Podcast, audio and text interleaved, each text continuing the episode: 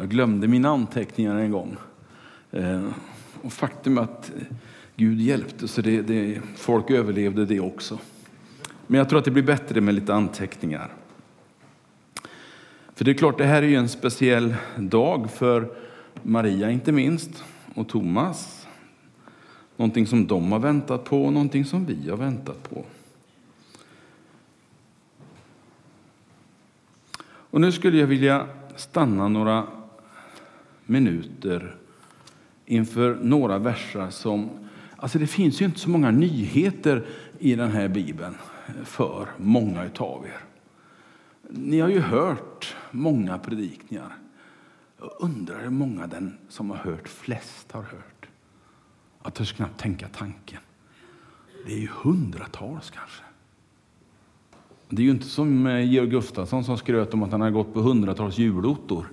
Eh, men eh, kanske gudstjänster och predikningar kan vara hundratals i alla fall. Eh, Jesu missionsbefallning brukar vi kalla de här verserna. Och en del har då uttryckt att kanske att det här är tillagt efteråt. Och det, ni vet, det finns så mycket åsikter om Bibeln. Men nu står den här och jag tänker jag tar det som det står. Jag känner det och läser det som Matteus har skrivit det och som det är till oss allihopa. Så för mig är det Bibeln, för mig är det en del av Matteus evangeliet. Så jag tänkte vi skulle, jag skulle få läsa den för er. Även om du kan den väldigt mycket, så i alla fall.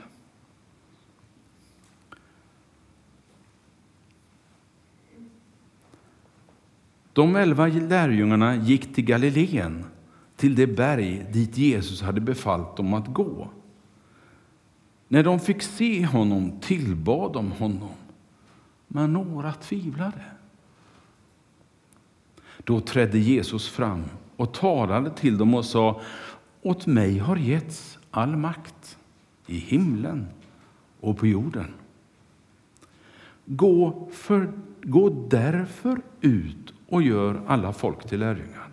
Döp dem i Faderns, Sonens och den helige Andes namn och lär dem att hålla allt som jag har befallt er. Och se, jag är med er alla dagar till tidens slut. Amen. Det är en härlig blandning av eh, uppmuntran, uppmaning och löfte i de här verserna. Och det kanske är så att du, har, att du känner igen det här. Eh, då ska jag inte ta bort den känslan för dig naturligtvis. Men, men eh, jag tänker ändå försöka att predika över den som sagt. Med vetskap om att du har hört det många gånger. Eller också är det första gången och då pirrar det lite extra i min kropp. Att få liksom förkunna Guds ord, det här ordet för första gången för någon. Det är så jag tänker mig när jag sitter hemma och förbereder. Det här uppdraget följs ju av löfte. Och Det här är församlingens uppdrag. Det här är församlingens uppdrag i världen. Inte bara i Tibro, utan det här, Jesus har gett det till sin församling. Och ibland säger man sin församling, Jesu församling, som om det vore den enda kyrkan på jorden. Men då får man ju vidga blicken lite grann och se alla dessa hundratusentals församlingar. Jag skulle vilja säga miljoner, jag vet inte om jag har täckning för det. Men det skulle inte förvåna mig. Det finns så många små församlingar. Det finns så många stora församlingar med hundratusentals medlemmar. Både i Brasilien och i Asien och även i Afrika. Det är helt fantastiskt. Guds församling går framåt. Och att gå ut till alla folk, som det står i, i, vår, i de här verserna, det vill säga till hela världen. Det vill säga från Tibro till Nya Zeeland och hem igen. Och då är det till Nya Zeeland 17 600 kilometer när jag kollar på Google Earth i morse. Det är en bra bit att färdas med evangelium. Men som väl är så behöver inte du och jag ta hela det ansvaret. Vi har god hjälp. Vi har god hjälp av eh, församlingen i Auckland. Eh, i Nya Zeeland som hjälper till att evangelisera det området. Och ibland så får vi hjälpa varandra över länsgränser och kontinenter med att skicka missionärer. Men vi har också ett ansvar för det som finns runt omkring oss.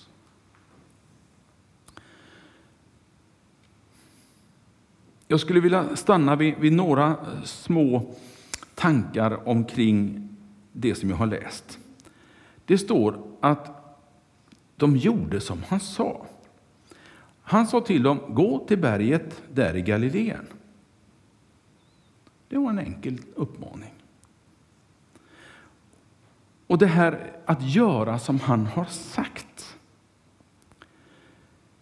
Det finns ju på flera ställen i vår bibel där han säger, om inte ordagrant så är det andemeningen. Se nu till att följa det jag har sagt, att följa det jag gör. Hur vet jag vad Jesus vill då? Ja, jag kan inte hitta något bättre sätt än att läsa evangelierna. Där ser jag vad han gjorde. Där hör jag och läser vad han sa. Men hela Bibeln är som en, en eh, instruktionsbok. Jag brukar lyssna på radio när vi sitter och jobbar på expeditionen. Kanske till lite för högt ibland, men, men eh, eh, jag tycker om det där och har någonting som låter i bakgrunden. Och då finns det någon tjej som sjunger ibland om en instruktionsbok. Jag har ingen aning vad hon heter och inte vad sången heter heller, men det, det kan ni säkert bättre. Och hon går i kyrkan men hittar inget svar där. Och jag tänker, men käre Gud, vem mötte du i kyrkan då? Som inte kunde ge dig ett vettigt svar på dina frågor.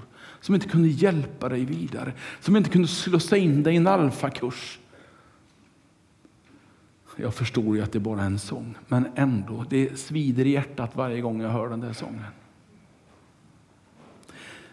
Så vill du veta vad han vill, vad han har sagt, läs evangelierna och breven och Uppenbarelseboken och hela Gamla testamentet också. För han finns där. Det står inte om namnet, det står inte om Människosonen, det står inte om Guds rike. Men det står om en person gömd i Gamla testamentets texter som jag tolkar som Jesus. Det känns som att han är med redan där. Lite fördold för att det var allt för knepigt att förstå liksom på annat sätt. Ja, det här är helt fantastiskt. Det står till och med om vägledning genom bön. Så att jag kan både läsa min bibel, men jag kan också, ja nu gör jag det liksom sådär, du vet som man har lärt sig om söndagsskolan, knäpp i mina händer. För bönen är ett sätt att få liksom den där inre övertygelsen om att det är så här jag ska göra. Det är det här jag vill göra. Det var så Maria gjorde när vi frågade vill du komma och hjälpa oss Maria. Då bad hon till Herren och sa hjälp mig och led mig. Jag har ingen aning exakt hur orden föll och behöver inte veta heller för den delen. Men jag kan tänka mig att, att någonting sånt där gick det till. Så gjorde jag när jag började här och så gjorde Carro när hon började här. Och det är inte bara pastorns möjlighet, det är varje troendes möjlighet att säga till Gud, hjälp mig att förstå vad du vill. Och Sen finns det så vackert i Johannesevangeliets 14 kapitel. Och Jag tror till och med det kommer på väggen bakom mig. Men jag ska bläddra fram det så att jag får läsa det innan till. Det är så gött att få bläddra i den här boken tycker jag. Min telefon i all ära, men att få bläddra i bladen, jag vet inte, det är något speciellt. Kanske för att man har hunnit bli 60 plus, jag vet inte. Så här står det. Men hjälparen, den helige Ande som Fadern ska sända i mitt namn, han ska lära er, påminna er om allt som jag har sagt er. Så det finns hjälp att få. Både det skrivna, nedtecknade ordet, det bädda ordet, säger man så? Ja, någonting sånt i alla fall. Och sen får du en kraft inifrån, en andlig vägledning i ditt hjärta. Ja, det måste ju vara bättre än något annat. Det står om dem hur de reagerade när de fick se honom där i Galileen så tillbad de honom. Det är första gången vi har det i eh, Nya testamentet. Ingenstans i Matteusevangeliet så tillbad de honom på det sättet. Här förstod de att han var Guds son. De tillbad honom. Kanske det var fler än lärjungarna. Kanske det inte bara var de elva, för den tolfte han gick ju sin väg. Och det är en jobbig berättelse, men han gjorde ju det. Men det var de elva och kanske.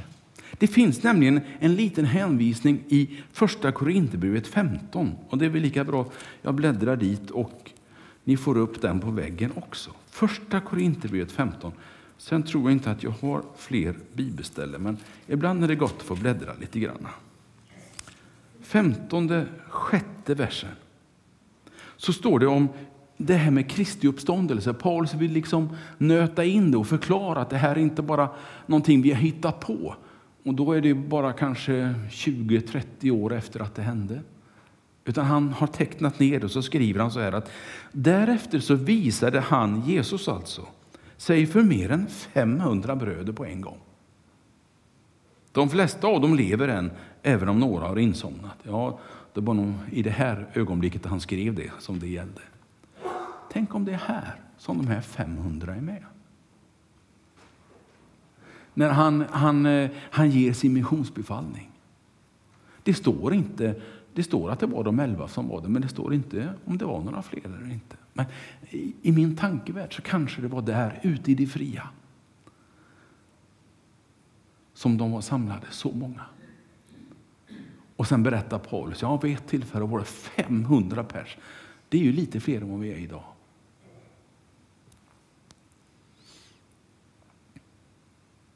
Det står också, åt mig, säger han, har getts hur mycket makt? En liten spruta, vad är det, 10 milliliter eller ja, ni som kan det där. Anneli, hur mycket är det i en sån där vaccinspruta ungefär? 0,1. Ja, det är inte mycket, eller hur? Men eh, makten finns där.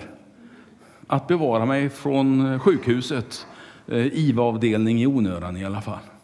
Och därför har jag tagit mina sprutor och jag hoppas du har gjort det också. Så fick du vaccin. Men här, här är det makt som är långt mer än en liten spruta. En makt som har getts honom. Den makten har inte getts mig i första hand. Det är inte jag eller du som går omkring och bär på... Alltså, det är ju för väl, jag bara säger det. Tänk vad högfärdig man skulle bli. Eller kunna bli i alla fall. Tänk vad mycket fel jag skulle kunna göra med det. Människor som får för mycket makt gör mycket fel också. Och då blir det enorma konsekvenser.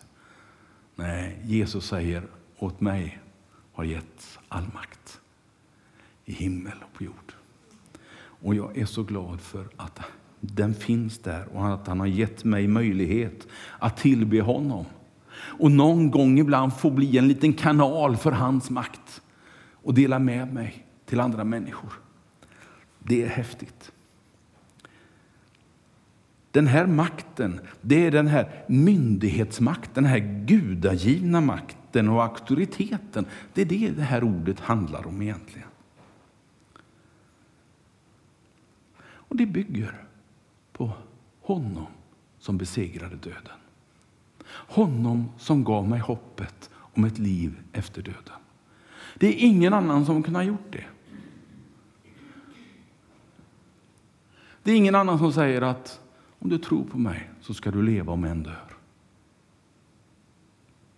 Jesus sa det. Jesus är det. Och han kan du få i ditt hjärta. Han kan du få med dig i ditt liv.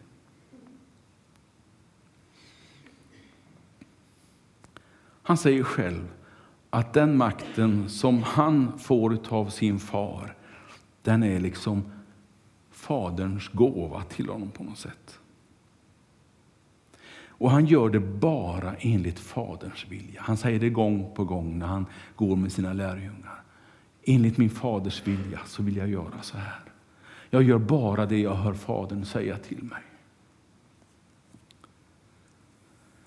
Men den som har mycket makt ska också vara ödmjuk och ge sig själv under någon annan som kan ha lite överseende och, och ha lite koll på. Eh, och här har jag åtminstone en, en eh, styrelse, en församlingsledning som har lite koll på vad jag säger. Någon gång så har de sagt att nu har du tagit i lite för mycket. Och det är väl helt okej. Okay. Kanske inte just då tycker man det, men egentligen. Eller hur? Och jag är tacksam för det. För vi har ju sett hur det blir när man inte har det. Och Jesus han underkastar sig Faderns makt och Faderns vilja. Jag gillar det där. Det är ett föredöme. Och det är därför jag ska gå ut till hela världen. Det är inte för att vi har världens bästa organisation eller världens bästa kyrka eller världens bästa ljudanläggning. Allt det där är, tycker jag är bra. Utan det är för att han har all makten.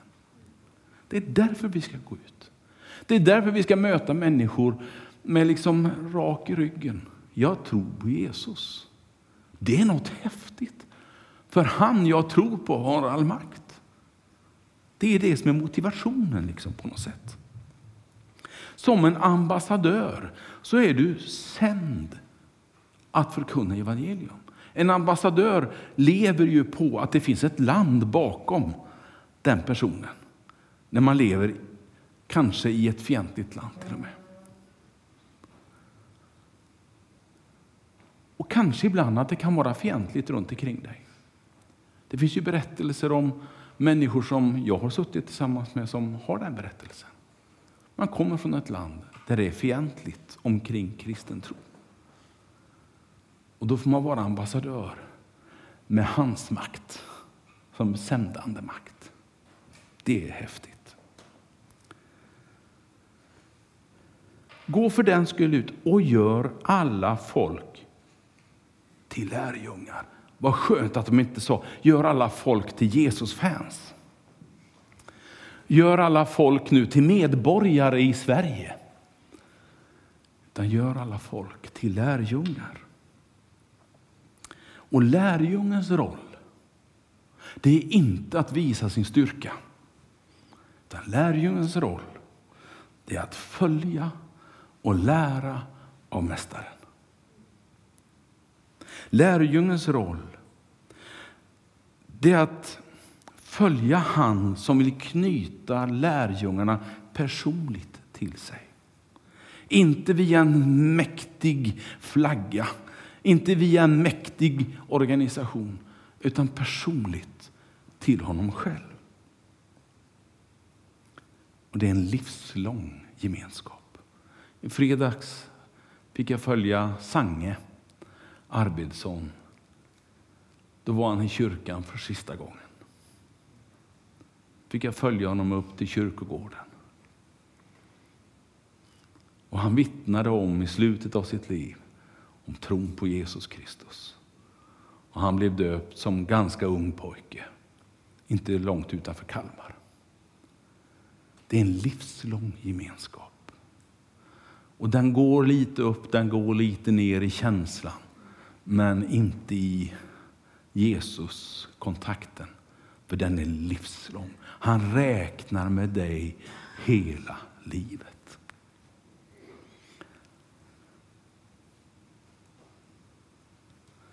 Jag bara försöker ha koll på tiden lite grann. Sådär. Jag har mycket, vet ni. det är en och en halv sida här som vi ska gå igenom. Han säger också att vi ska döpa dem. Och det, jag vet ju att jag har suttit där vid dopgraven, den är i hörnan här. Jag har suttit där på, på kanten där och bett Jesus. Låt mig få en anledning att fylla den med vatten. Jesus, låt mig få en anledning att följa någon som vill följa dig. Och det är ju en glädje, Karo, när vi får göra det. Vi får döpa människor till tro, till Jesus Kristus, in i en församling. Det är så häftigt. Men då förutsätter vi tron. Det är därför vi inte döper de små bebisarna. De har inte hunnit fatta det där ännu med tro. Och får de vara med så kanske de så småningom lär sig också. Men får de bara tro, de små barnen, då kan jag döpa dem. Om de är tio, om de är elva, om de är nio. Jag vet inte hur långt ner jag vågar.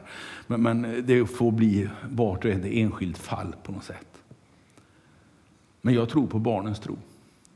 Till och med Jesus säger det, ni ska tro som ta emot mig som ett barn, säger han.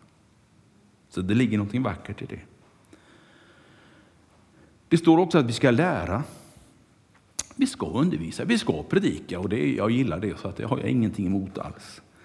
Det står att vi ska studera tillsammans, tänker jag. Det står inte bara att man ska sitta och lyssna på en predikan och kanske blunda med ögonen. Och så, ja, jag har inte sett det här, men på andra ställen så har jag varit med om när gumman har knuffat till gubben när han börjar snarka. Eh, och det gör mig ingenting. Jag klarar det och jag klarar barnen som skriker också i en gudstjänst. För jag tänker att det är viktigt att vi är tillsammans. Det är viktigt att vi möts till bön och till bibelläsning nu och då. Kanske församlingen är och bör och kan vara dina studiekamrater kring Guds ordet. Visst kan du plugga själv, visst kan du läsa själv, men att få läsa tillsammans med någon, kanske i en hemgrupp, det är häftigt.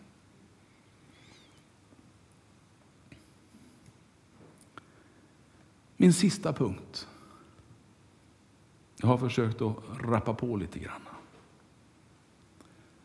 Min sista punkt är sista versen. Efter att vi har lärt dem allt. Lär dem att hålla allt till och med, står det. Som jag har befallt er. Gode Gud, Herre, jag har en bit kvar. Jag har nog inte lärt allt än. Men som väl är så är jag inte ensam, eller hur? Utan vi är många som hjälper varandra. Så säger han, och se, säger han. Och det är liksom för att, fästa uppmärksamheten. Det är precis som man har talat länge i flera tiotals minuter. Och liksom folk börjar bli lite, lite dåsiga, lite, tanken går iväg åt något håll. Och, och man är lite avsides sådär. Och så kommer det, och se! Så fäster de uppmärksamheten igen på honom. Jag är med er alla dagar. Och jag stryker under alla dagar. Det är så gött att det är alla dagar. Att det inte bara är de där dagarna när jag kommer hem till min hustru och skiner som en sol och säger och idag har jag fått vara pastor. Idag har jag fått göra det jag älskar. Exempelvis att få följa någon och den släkt även i livets slutskede, även till och med i en begravningsgudstjänst. Så kan jag känna, där får jag vara det Gud har kallat mig till. Där får jag vara när jag predikar, när jag förkunnar. När, ja, du vet de där ögonblicken när vi skiner. Visst är det underbart? Han är med mig de dagarna. Men du, när jag kommer hem och det glittrar lite extra i ögonen, kanske av en tår. För det jag varit med om är tungt. Det jag har hört är tungt att höra. Han är med mig de dagarna med. Dagar när jag låg satt på min sjukbädd och liksom inte hade koll på någonting. Tog en dag i sänder. Han var med mig de dagarna. Och det kändes så starkt den där perioden. Han var med. Han är med mig alla dagar. Det finns ingen dag i almanackan som inte är hans dag. Men söndagen är lite speciellt. För det var ju då han uppstod. Det var då de firade gudstjänst i de första kristna kyrkorna. Och sen har vi gjort det i århundraden. I ett par tusen år så har vi mötts och firar Jesus är uppstånden i gudstjänsten. Vi firar nattvard tillsammans. Och nu hänger ju inte bilden med så jag ska inte gå ända dit bort. Men, men vi firar nattvard tillsammans. Vi ska göra det idag. För han är med mig alla dagar. För han har uppstått och är liksom borgen för att det funkar. Han bor i dig. Det är ingen diffus kraft som sitter i korset här ute, ute på väggen. Eller som sitter i väggarna här inuti. Utan han bor i dig. Med andra ord, han är med dig på jobbet. Han är med dig i plugget. Han är med dig hem. Var du än är så har du Jesus i ditt hjärta. Hur det än ser ut runt omkring dig. Till och med de som har krigserfarenheter. Jag har ju gillat historik, så jag har läst en hel del om vad folk upplever i krig. Och det finns berättelser hur Jesus var med i skyttegravarna under första världskriget. Det finns berättelser hur Jesus var med på dagen D när eh, tusentals dog på några timmar. Det finns berättelser att Jesus är med alla dagar. Du kan lita på honom. Jag säger inte att du kan se honom eller att du får se honom en gång.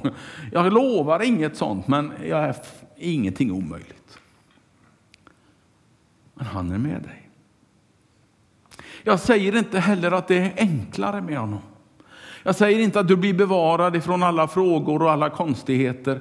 Jag säger inte att du blir undantagen från livets alla bekymmer och vedervärdor. Men jag säger att han är med dig. Jag säger att han går tillsammans med dig. Det finns ingen situation i livet där jag inte kan ana att han går tillsammans med mig och med dig. Och det är det där lilla OC som liksom fäster vikten på det här. Jesus betonar det här. För han vet ju att det kommer en förföljelse. Han anar ju det här med Nero och allt annat som kommer strax efter att han har lämnat dem, bara några tiotals år, så träder ju den där kejsaren fram som slaktar kristna liksom för skojs skull. Och då var det säkert någon av dem som någon gång tog fram avskriften av Matteusevangeliet och läste de sista delarna där. Och jag är med er alla dagar till tidens slut. Vad häftigt. Då kanske till och med att man kunde möta Colosseum i Rom. Rytandet från källaren. Då kanske man till och med under Sovjettiden kunde möta KGB och tittar dem i ögonen och säger, Jesus är med mig alla dagar. Då kanske du till och med kan möta mobbaren på jobbet, i plugget. Du kanske inte måste säga det, för det kanske inte man fattar. Men du ska absolut tänka dig, Jesus är med mig alla dagar. Och det är min bön och min önskan att när vi möter världen, var den än finns, så är han med. Så finns han med dig i din situation. Amen.